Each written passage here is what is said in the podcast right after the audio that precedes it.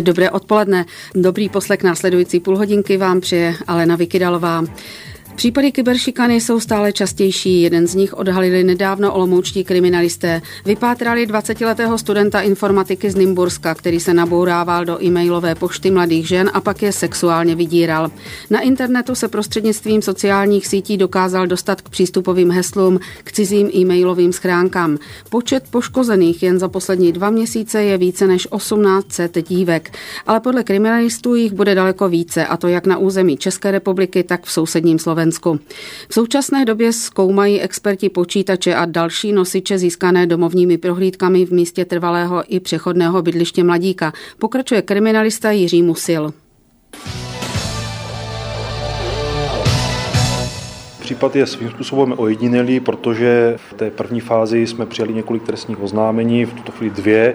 Předpokládáme, že jich bude více. Databáze, která byla zajištěna u toho pachatele, je ohromná, je velkého rozsahu, jde do gigabajtů. Postupně budeme oslovovat kontaktované osoby, které se potenciálně jeví jako poškozené, jako objekt tohoto vydírání. Ten rozsah bude obrovský. On pachatel je eh, stíhán na svobodě, policie dala podnět, návrh na vazbu, nicméně ten nebyl akceptován, takže pachatel je stíhán na svobodě.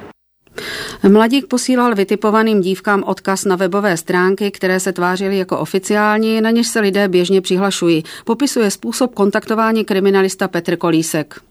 Díky tomu, že oni se tam přihlásili, tak on získal tyhle ty hesla, protože jsem ukládali do jeho stránek, do jeho adresářů. Ty mailové schránky prošel, pokud tam byly nějaké fotografie nebo informace, které mohl následně využít, tak je využil s tím, že většinou ty osoby nějakým způsobem následně vydíral, informoval je o tom, že má fotografie k dispozici a že pokud nechcou, aby byly zveřejněny, tak budou dělat to, co on si představuje. Většinou požadoval po nich zaslání fotografií, videa, podobných věcí, které souvisí s tou konkrétní konkrétní osobou a byli erotického charakteru. Pachateli teď za vydírání a porušení tajemství dopravovaných zpráv hrozí až čtyři roky vězení. Trestní oznámení na vyděrače podali dvě dívky, které v Olomouci studují na vysoké škole. Jak nám řekla jedna z nich, neznámý ji kontaktoval na portálu Lidé.cz a požadoval po ní video pod pohrůžkou, že zveřejní její fotografie. Ale jako důkaz mi poslala fotky, že opravdu má a zjistila jsem, že je nikdo neposlal, jenže pak mi ta osoba poslala určité informace, díky kterým jsem zjistila, že se mi nabourala do e-mailu. Nevím přesně, jak to provedl. Já jsem klikla na nějaký odkaz nebezpečný a tím si zjistil mé heslo. Chtěl po mně další video. Já jsem ho právě odmítla a on pak udělal kroky k tomu, abych ho zase přijala, protože zveřejnil fotky na určité stránce s tím, že mě vydíral, že pokud mu pošlu video, tak ty fotky stáhne. Neposlala, ale řekla jsem mu, že to video mám, ale díky tomu policie tady v Olomouci ten můj případ vyřešila. Tématem dnešního policejního zápisníku jsou rizika sociálních sítí. Ve studiu jsou nyní zástupce projektu e-bezpečí, vedoucí projektu Kamil Kopecký. Dobré odpoledne. Dobré odpoledne. Sociolog Tomáš Kadlec. Dobré odpoledne. Dobré odpoledne. A počítačový konzultant Vojtěch Bednář. Dobré odpoledne. Dobré odpoledne. To, co jsme teďka slyšeli, je to typický příklad kyberšikany? Tak tady já bych neřekl, že přímo toto je typický příklad kyberšikany, nicméně eh, zde bychom nalezli takový speciální fenomén, který se jmenuje sexting, což znamená zneužívání eh, fotografie nějak sexuálně laděné. Eh, tady ten člověk se dopustil vloženě trestného činu a to byl trestný čin vydírání, za který mu samozřejmě hrozí sazba, hrozí mu odnětí svobody. Nicméně takové ty typické projevy kyber, kyberšikany, alespoň v české populaci, jsou spojené třeba s tím, že navzájem děti si určitým způsobem snaží třeba nadávat vyhledávat, eh, ubližovat si, zveřejňovat o sobě nějaké informace, třeba v rámci sociální sítě, ale není to o tom vyloženě vydírání. Eh, to vydírání, řekl bych, v tomto eh, kontextu je ojedinělé. Hmm. Prosím. Z mého pohledu to má takové dvě tváře. Na jedné straně to, co tady bylo prezentováno, je samozřejmě zcela extrémní případ, kdy jeden člověk, který se chová deviantně, způsobí to, že poškodí opravdu eh, obrovské množství těch eh, dívek a vytvoří obrovské množství problémů, ale reálně se uživatelé sociálních sítí, najmě Facebooku, můžou mnoho, velmi, velmi často setkávat s velmi podobnými jevy. To znamená, velmi často mohou poskytovat svá přihlašovací data nebo své velmi velmi důvěrné údaje někomu, o kom ani nevědí, kdo vlastně je a činí tak popravdě řečeno naprosto až šíleně naivním způsobem. To znamená, s jednotlivými částmi toho, co se tady stalo, se můžou setkávat celkem běžně, prakticky každodenně, ale ne vždy to vyvrcholí k tomu, že prostě ten jeden člověk, který se k těm údajům dostane, je schopen je takhle tak zneužívat. Co se týče třeba případů takové té běžné facebookové kyberšikany, eh, tak máme přímo v Olomouci řadu případů, kdy jeden z nich se odehrál na jedné vlastně střední škole, eh, kdy došlo k tomu, eh, že kamarádi, spolužáci si vytvořili o nenáviděné spolužačce v rámci sociální sítě Facebook vlastně diskuzní skupinu. Začalo to víceméně nevinně, začalo to tím, že začali tu spolužačku urážet, začali tam vyloženě pomlouvat, bylo to takové, nebylo to ještě moc drsné.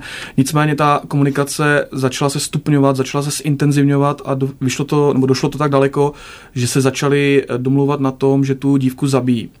Oni eh, to nevnímali tak, že by ji opravdu chtěli zabít, ale vyloženě bavili se na její účet s tím, že velice do detailu popisovali, eh, jakým způsobem by třeba eh, se zbavili těla, že by to tělo rozřezali na kusy, že by ho spálili a že by rozřezali třeba zuby, protože ty děti oni sledují velice intenzivně ty americké seriály, kde vidíte ty kriminalisty, kteří sledují každý detail a z každého vlasu rozpoznávají hned pachatele. No přesně Takže... tak to jsem chtěla říct, jestli to opravdu není vyčtené z, nějaké, z nějakých no, nočních tak amerických seriálů. Určitě lze tady sledovat vliv těch médií, jo, protože děti jsou, nebo děti, to už těm, těm klukům bylo 15-16 let, eh, ti už překročili tu hranici těch 15 let. Eh, oni se tím bavili, pro ně to byla klukovina, pro ně to byla víceméně zábava, oni samozřejmě té dívce nechtěli ublížit, eh, nicméně kdyby se do té komunikace podíval někdo zvenčí, tak by asi ho napadlo spoustu otázek, co to vlastně znamená, co to je. No a ono se stalo to, že do té komunikace se podívala matka té dívky.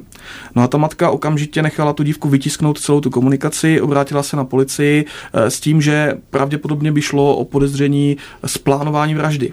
Jo, představte si, kam může takováto diskuze, kam to může eh, dojít. Policie opravdu přijela do té školy, začalo se to vyšetřovat a skončilo to v přestupkovém řízení. Takže dopadlo to jako víceméně dobře, kluci dostali nějaké kázeňské tresty, padly tam trojky schování, ale začalo to nevinně. Začalo to komunikací na Facebooku a to, to by se dalo považovat za takový typický model kyberšikany, kdy někdo někoho uráží, někdo někoho chce zesměšnit, někdo o někomu zveřejňuje, dejme tomu třeba nějaké fotografie, nějaké citlivé materiály a tak dále. Tohle je ta kyberšikana v tom pravém slova smyslu. A tady bych spíš viděl v tom případu, který jste tu komentovala na úvod, eh, hodně toho vydírání, toho trestného, toho, co už je hodně nebezpečné, protože jakmile někdo začne někoho vydírat, tak je to opravdu na hraně, na hraně zákona, je nutné to nahlásit policii. A hlavně je to velký počet těch dívek, které on takto kontaktoval. To jsou skoro 2000 a jak říkali kriminalisté, že jich bude ještě daleko víc. On se tomu věnoval, oni, oni toto říkali, že to je za poslední dva měsíce, ale on se tomu věnoval téměř rok, tady této činnosti. Tak tohle to je skutečně případ devianta a deviantů je ve společnosti naštěstí velice málo. Je to menšina. Nicméně, abych se vrátil k tomu, o čem tady hovořil doktor Kopecký. To znamená, pokud je třeba nějaká skupinka, zejména velmi mladých lidí, kteří si tímhle způsobem na sociální síti, protože je to strašně jednoduché, vytvoří nějakou skupinu, která má někoho pomluvat nebo urážet, je dobrý vědět, že tady pro tyhle ty lidi, pro ty, co sedí u těch počítačů nebo pro ty, co to ťukají do mobilu, to není reálné. Oni si myslí, že to, s čím pracují, je nějaká virtuální realita, že ten Facebook je někde na tom internetu a že to nemá nic společného se skutečným světem. A protože si myslí tohle, tak se chovají tak, jak by se chovali ve skutečnosti, kdyby neměli vůbec žádné zábrany. Hmm. To znamená, jsou hodně drsní, jsou hodně tvrdí a uvažují o tom, jak by dotyčnou nešťastnou dívku rozřezali na co nejmenší kousky. Jenomže tím, že si neuvědomují, eh, co vlastně dělají, tak si nedovedou představit následky. Kdyby si dovedli představit ty následky, kdyby si dovedli dovedli představit, co se jim také může stát a proto je třeba dobré, když se zveřejní ten důsledek, tak, si mohou uvěd- tak by si uvědomili, že to není virtuální realita, ale že sociální sítě jsou svým způsobem pokračování té reality, ve které žijeme a že podle toho se v ní také musíme chovat. Já bych k tomu právě dodal, že sociální sítě jsou vlastně jakýsi prostor, eh, který má tendenci mít uvolněnější morálku a zároveň eh, prostor, ve kterém je vlastně možno ventilovat různé své představy, takzvaně bez nějakého přímého dopadu právě o tom, jak mluvil eh, kolega doktor Bednář, že tyto vztahy mezi virtuálním a reálným světem se zdají imaginárně, že nejsou mezi nimi žádné spojnice. Nicméně to, co se stane v jednom světě, se velmi často odrazí v druhém světě. Vy to, jak spolužáci tedy mají tendenci napadat dívku a opačně to, co se děje ve virtuálním světě, má jasné dopady potom do reálného světa. Vy jak potom tedy eh, čelili vlastně až obvinění o, eh, o inscenaci o pokusu o vraždu. Takže já bych to zhrnul nějak obecněji, že e, internet nebo sociální sítě v tom užším slova smyslu eh, stojí někde na hraně mezi naším soukromím a naším soukromým chováním a eh, veřej, veřejným prostorem a naším veřejným eh, chováním a jsou to jakési otevřené dveře do našeho soukromí, kdy, když se vrátíme k různým třeba těm sexuálním kauzám a podobně a vydírání, tak internet vlastně ho nezamýšlený jakýsi dopad na společnost, například to, že má tendenci vracet nahé tělo zpátky do veřejného prostoru, kam původně vůbec nepatří. Takže pochopitelně ta morálka té současné společnosti se s tím těžko za prvé vyrovnává a za druhé je to způsob nebo prostor, přes který se dá někdo vydírat. Hmm. Do těch sítí vlastně teď může vstupovat podstatě kdokoliv. Eh, jak je to, eh, jak, jaká, jaké možnosti má třeba správce té sítě, jestli může toto nějak, nějakým způsobem regulovat a jestliže zjistí něco podobného, může tomu nějak zabránit? Eh, když se dostaneme k té nejpopulárnější nebo nejpoužívanější sociální síti, což je Facebook, počet jeho uživatelů v České republice je momentálně něco přes 2,5 milionu 2 miliony, asi 800 hmm. tisíc je registrovaných, z toho asi polovina by to měla používat aktivně, tak v podstatě takřka cokoliv, co je na tom Facebooku, ať je to uh, nějaká poznámka nebo ať je to osoba, je možné nahlásit jako závadné. Uh, dokonce i vnitřní mail, který tam vlastně funguje. Všechno je možné nahlásit jako závadné. Otázka je, nakolik uh, se tím hlášením bude nebo nebude někdo zaobývat. Je to proto, protože Facebook v České republice není oficiálně zastoupen, je velmi málo zastoupen i v Evropě, když to vezmeme trošku obecněji jinak než pouze prodejem reklamy a tudíž jsou poměrně omezené možnosti moderování jeho obsahu. To znamená, je můžete nahlásit desetkrát nějaký profil nebo nějakou, eh, nějakou skupinu, že je špatná, že je závadná, ale to neznamená, že ta skupina je skutečně tím moderátorem odstraněna nebo že ta skupina je eh, nějak změněna. Daleko lepší je buď nezavdávat k tomu, aby k takovému chování eh, docházelo, snažit se chránit své informace, které by mohly být nějakým způsobem zneužívány. No a takovým pro někoho možná ne zcela populárním, ale funkčním nebo funkci se blížícím řešením je, pokud například se dostanu do situace, kdy uh, se necítím na té sociální síti bezpečně nebo necítím se tam dobře, tak konec konců nikdo mě nenutí, abych tam byl. Ono, když si představíte, že byste vlastně chtěli nahlásit nějakou stránku třeba v České republice, tak je potřeba si uvědomit, že za prvé ta stránka je v češtině. Představte si, že vy ohlásíte nějakému administrátorovi ve Spojených státech, kde vlastně Facebook má tu centrálu, nějakou takovouto stránku. A teď si představte, že Facebook je lokalizovaný do nějakých 70 světových jazyků. A teď těm administrátorům chodí podněty z nejrůznějších zemí. A tím, že u nás vlastně není to eh, obchodní zastoupení jako takové, tak jemu přijde tomu administrátorovi eh, žádost od nějakého uživatele, který není ověřen z České republiky, aby došlo k zablokování konkrétní stránky. On nemá dostatek informací k tomu, aby to provedl. Proto doporučujeme buď se obrátit přímo na nás, to znamená na projekt e-bezpečí, a my pomocí našeho tlaku přímo na centrálu Facebooku jsme schopni zrychlit ten proces toho zablokování, nebo se obrátit na instituci Safer Internet, www.saferinternet.cz, která taky navázala vlastně kontakty eh, s tou Evropskou centrálou, která je v tuto chvíli v Irsku. Ta centrála byla založena přibližně na přelomu září září a října. To znamená, je to úplně nová věc, ale je tady ta možnost, že pokud se uživatel dostane do situace, kdy bude cítit potřebu zablokovat nějakou konkrétní webovou stránku na Facebooku nebo třeba falešný uživatelský profil, což se běžně stává, že někdo vytvoří prostě falešnou, falešný profil hmm. nějakého člověka, tak má tu možnost použít to blokačního tlačítka, ale raději doporučuji obrátit se opravdu na nějakou instituci, která vyvine větší tlak přímo na ten Facebook a umožní rychlou blokaci. Ty doby se pohybují, dejme tomu, čtyř dnů, třeba po tři týdny. Daleko více se to zrychlí. Kdybyste klikali na to tlačítko, tak se ta doba může prodloužit třeba na měsíce a možná k tomu zablokování ani nedojde. Ideálně by asi bylo, kdyby byla možnost, že si ty sítě budou to sami hlídat a nějakým způsobem uh, si prostě toto pohlídají, aby se takovéto věci neděly, ale nevím, zda je to technicky nebo technologicky možné. Technicky to samozřejmě možné je, ale problém je, že vzhledem k tomu počtu jazyků a vzhledem k tomu množství obsahu, který třeba jenom na tom Facebooku je, tak se velice obtížně automatizuje blokování čehokoliv. Prostě v konečné instanci vždycky musí nějak rozhodnout člověk. A když si uvědomíte, kolik lidí na Facebooku je v globálním měřítku, když si řekneme jenom to šílené číslo těch asi 2 miliony 800 tisíc České republice, tak je nemožné, nebo není to ani v lidských možnostech všechny ty žádosti procházet. Nejde to prostě, není to tak jednoduché. Daleko lepší, než uh, usilovat o blokování, je snažit se buď chránit si svá data, chránit si své informace a když už dojde k nějakému jejich zneužití nebo když dojde k nějakému obtěžování a nelze to vyřešit, je možnost odejít. Já bych ještě dodal eh, k tomu internetu určitě spíše pro nějaké uvědomění si té jakési rozdílnosti. Eh, se vrátil k té kauze vlastně vydírání, kdy jeden člověk je schopen vydírat 18 lidí za pouhé dva měsíce, že eh, internet nebo sociální sítě jsou spíše než omezené, nebo jsou absolutně neomezené geografické, jsou spíše omezené například jazykově, jo? možná se dá také říci kulturně. To znamená, že z jednoho centra, i když tady padlo to, že deviantu je bohudík minimum, z jednoho centra se ten požár může rozšířit na mnohem více směru a mnohem rychleji, než kdyby se to dělo v reálném světě. To je jedno z mnoha hlavních rizik, které na internetu nebo v virtuálním životě existuje.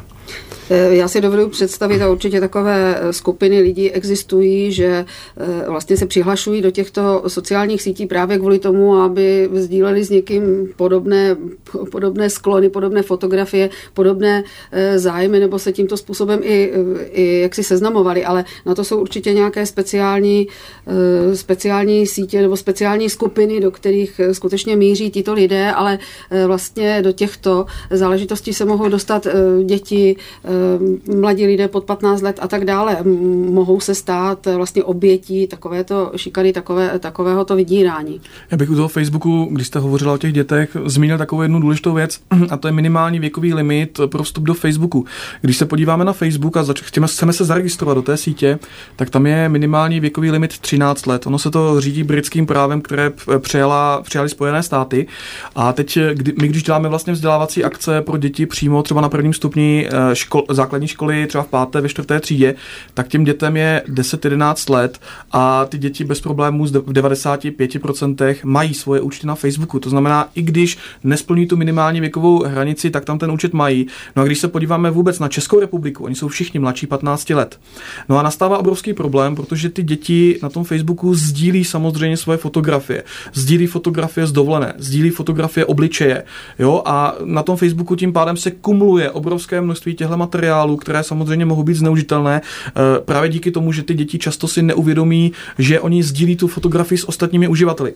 Facebook totiž má takové speciální licenční pravidlo, ono se tomu říká pravidlo IP contentu, neboli IP obsahu, obsahu, který je nahrán na Facebook z konkrétní adresy počítače a vy, když něco na ten Facebook nahrajete, tak vy vlastně souhlasíte v moment toho nahrání s tím, že se ten obsah eh, změní v takzvanou volnou licenci, licenci k volnému užití a kdokoliv z toho Facebooku, kdokoliv, jakýkoliv uživatel z těch 500 milionů uživatelů Facebooku může ten obsah vzít, pokud vy mu to povolíte a může ho sdílet dále. A potom je velký problém odstranit tento obsah. Představme si třeba nějakou nahou fotografii, může to být na fotografie e, dítěte a tu fotografii si nazdílelo obrovské množství uživatelů. A potom je velice těžké zablokovat tu konkrétní stránku nebo vůbec smazat ten obsah. Navíc je tady obrovský problém v tom, že z Facebooku se nedá smazat víceméně ani uživatelský účet, na tož pak nějaké fotografie.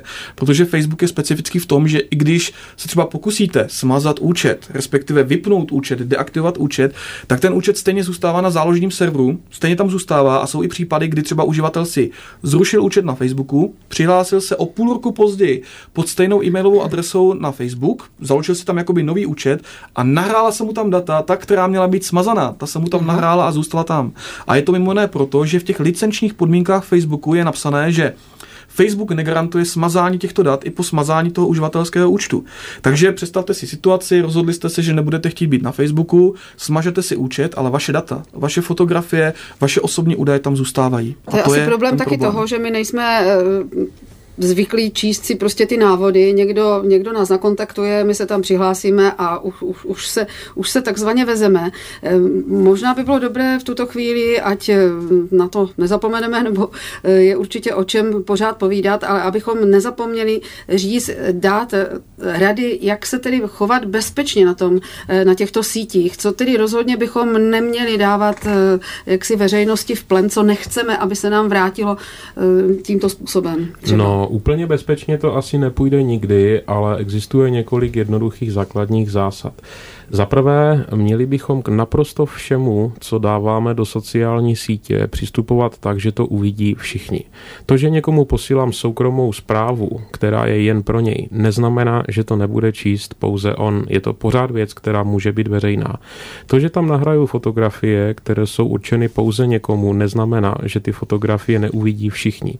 Když eh, vyberu nějakou volbu, která na první pohled vypadá, že omezuje to, co jsem tam nahrál, jenom na některé mé virtuální kamarády, tahle ta volba může, ale taky nemusí fungovat, anebo nemusí fungovat pořád. Ona může fungovat teď, ale ne za chvilku nikdy bych neměl uh, se snažit, uh, a je to velice častý problém, zareagovat na věc, která mě slibuje nějakou něco zajímavého, nějaký zajímavý obsah a chce po mně, abych někam kvůli tomu obsahu třeba zadal své heslo nebo provedl nějaký čin.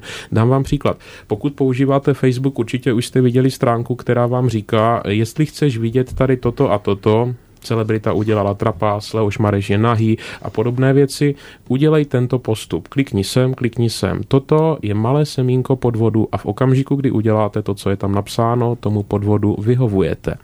V okamžiku, kdy se vám objeví, a je to problém, který je teďka aktuální asi dva dny, eh, když se vám objeví stránka, která se tváří jako, že je Facebook a říká, bude, musíme aktualizovat váš účet, musíme vylepšit váš účet, zadejte své heslo, stiskněte tlačítko, abychom abychom aktualizovali váš účet, jinak bude váš účet smazat. Okamžitě o tamtud běžte pryč, protože také to je podvod. Pokud vám přijde klasický e-mail, eh, do Facebooku se totiž přihlašují lidé e-mailovou adresou. Pokud vám na tu e-mailovou adresu přijde zpráva, ve které je napsáno klikněte sem, protože jinak bude váš účet na Facebooku smazán, s vysokou pravděpodobností se jedná o podvod. Pokud vám vaši kamarádi pošlou odkaz přes Facebook, přes chat, pošlou odkaz, který slibuje je stažení hezkého obrázku nebo něčeho zajímavého a v okamžiku, kdy na ten odkaz klepnete, tak se vám uh, objeví okinko, které po vás chce otevřít program, stali jste se obětí viru.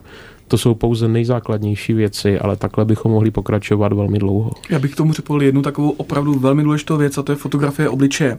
Když si představíme uživatelský profil běžného, běžného uživatele Facebooku, tak řada z uživatelů si umístí na ten Facebook fotografii obličeje a oni si neuvědomují, že ta fotografie může být velice snadno zneužitelná, protože ona vlastně je jednoznačnou identifikací člověka.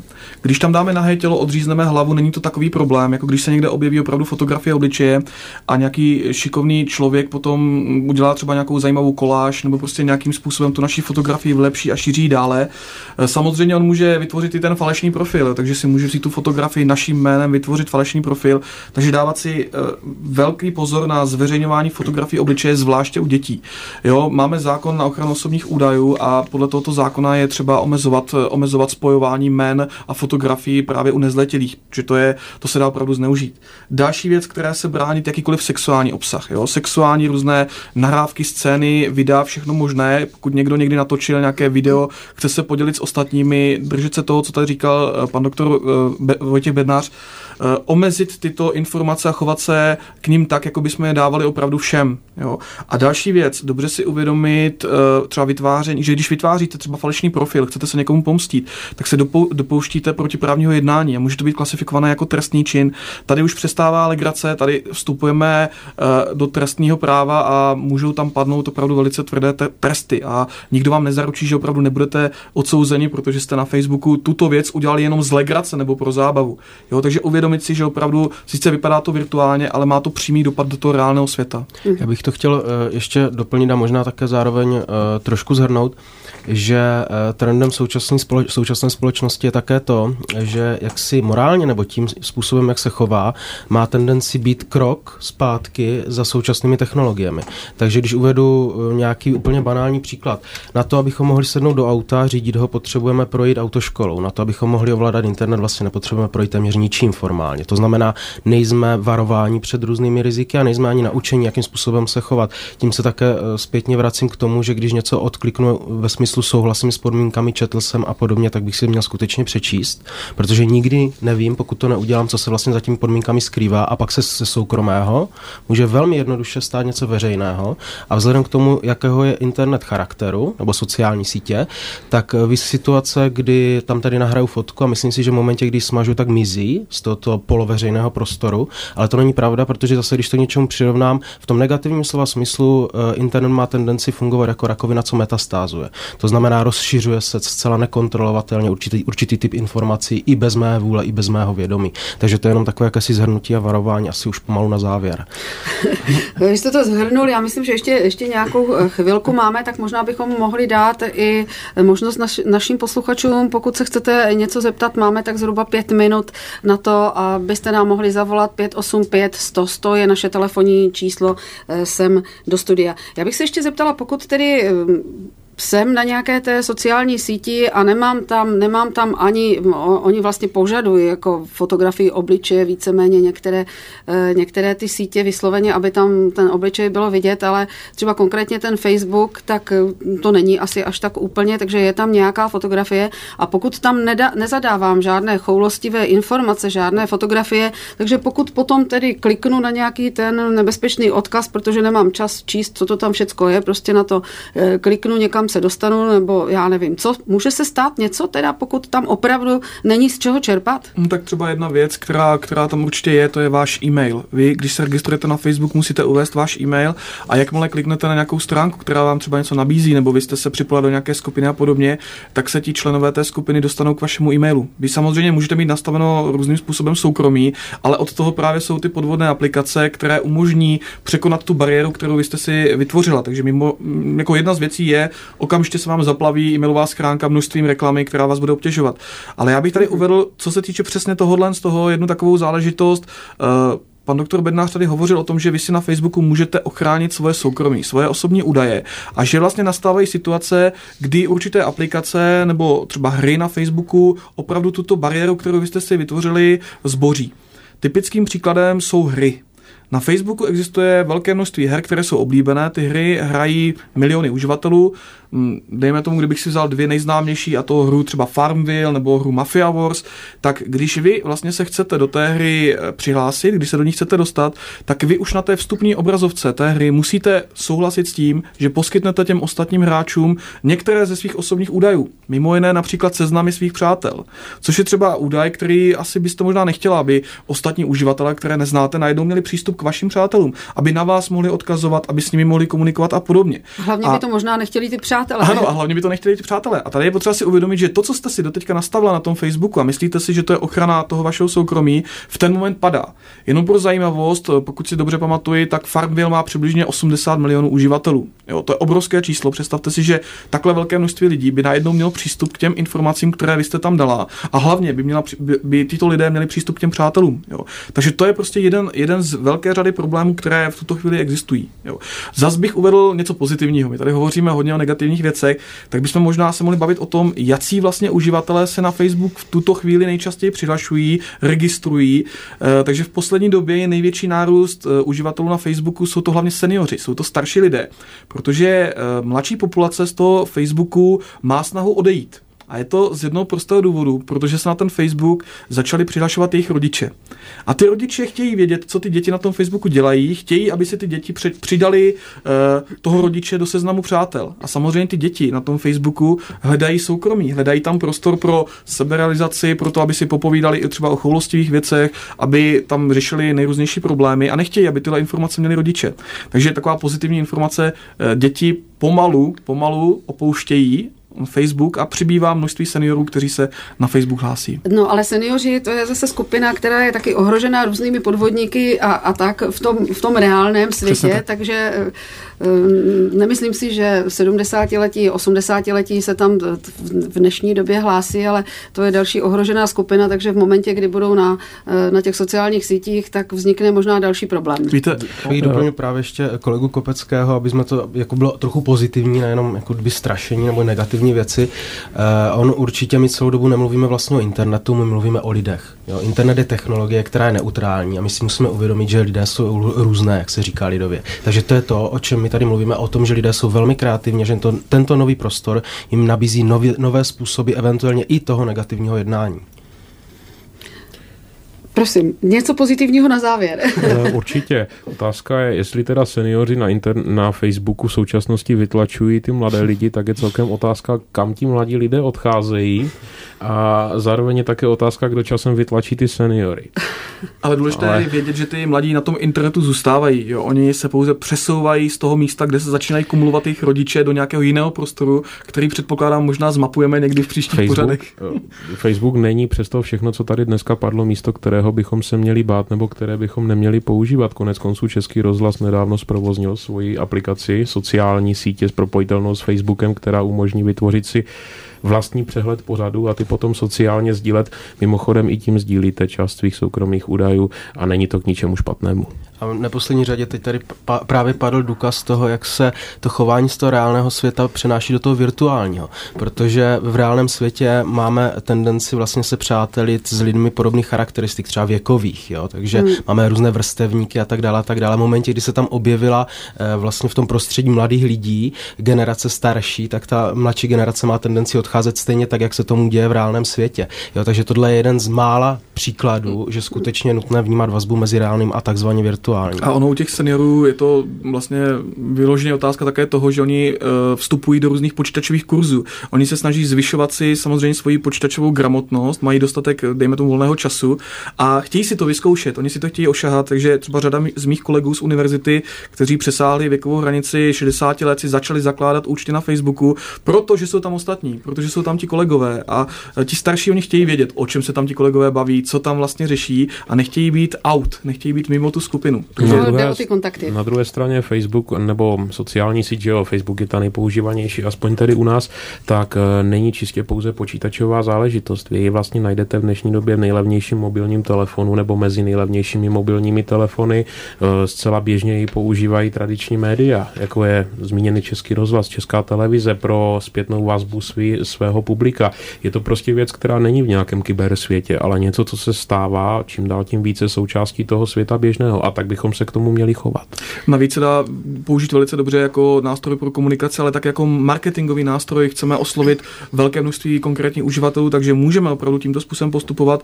A mimo jiné i Univerzita Palackého a některé z fakult Univerzity Palackého mají facebookové skupiny, mají fej- facebookový prostor a ty studenti to používají. Jsou tam tisíce uživatelů a jsou schopni to využít opravdu pozitivně. Nabízejí si brigády, nabízejí si upoutávky na různé akce a tak dále. Takže dá se to samozřejmě využít i pozitivně.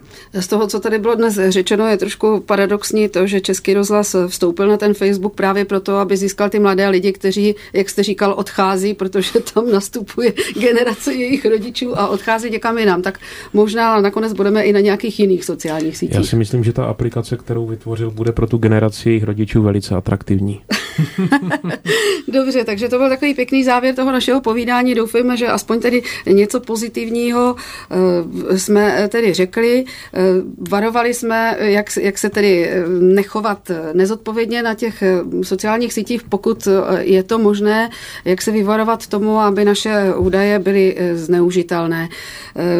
Dnešní policejní zápisník jsme věnovali rizikům na sociálních sítích a hosty byli vedoucí projektu e-bezpečí Kamil Kopecký, sociolog Tomáš Kadlec a počítačový konzultant Vojtěch Bednář. Já vám děkuji a někdy příště zase naslyšenou. Naslyšenou. Naslyšenou. naslyšenou.